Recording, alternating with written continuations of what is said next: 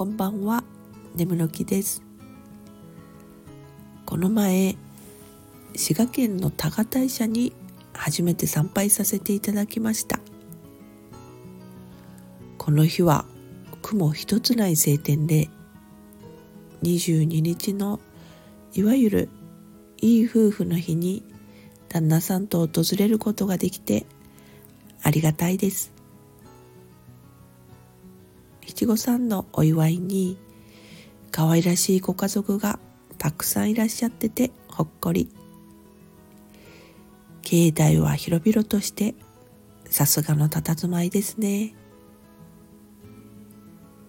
こちらの時間の制約もありすべてのお社は回りきれなかったのでまた後日改めて再び参拝させていただこうと思います。参拝後に参道に並ぶお土産物屋さんを覗いたら名物の糸切り餅がありました。米粉の生菓子でこしあんが中に入っています。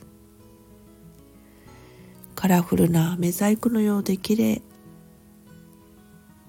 結構甘いのかしらと恐る恐る食べてみると甘さは品よく控えめで予想以上に食感が柔らかい。ええめちゃくちゃ美味しいです。もっとたくさん買えばよかったな。多賀大社に来させていただくときは糸切り餅必ずまた食べます。超超おすすめです。それではまた。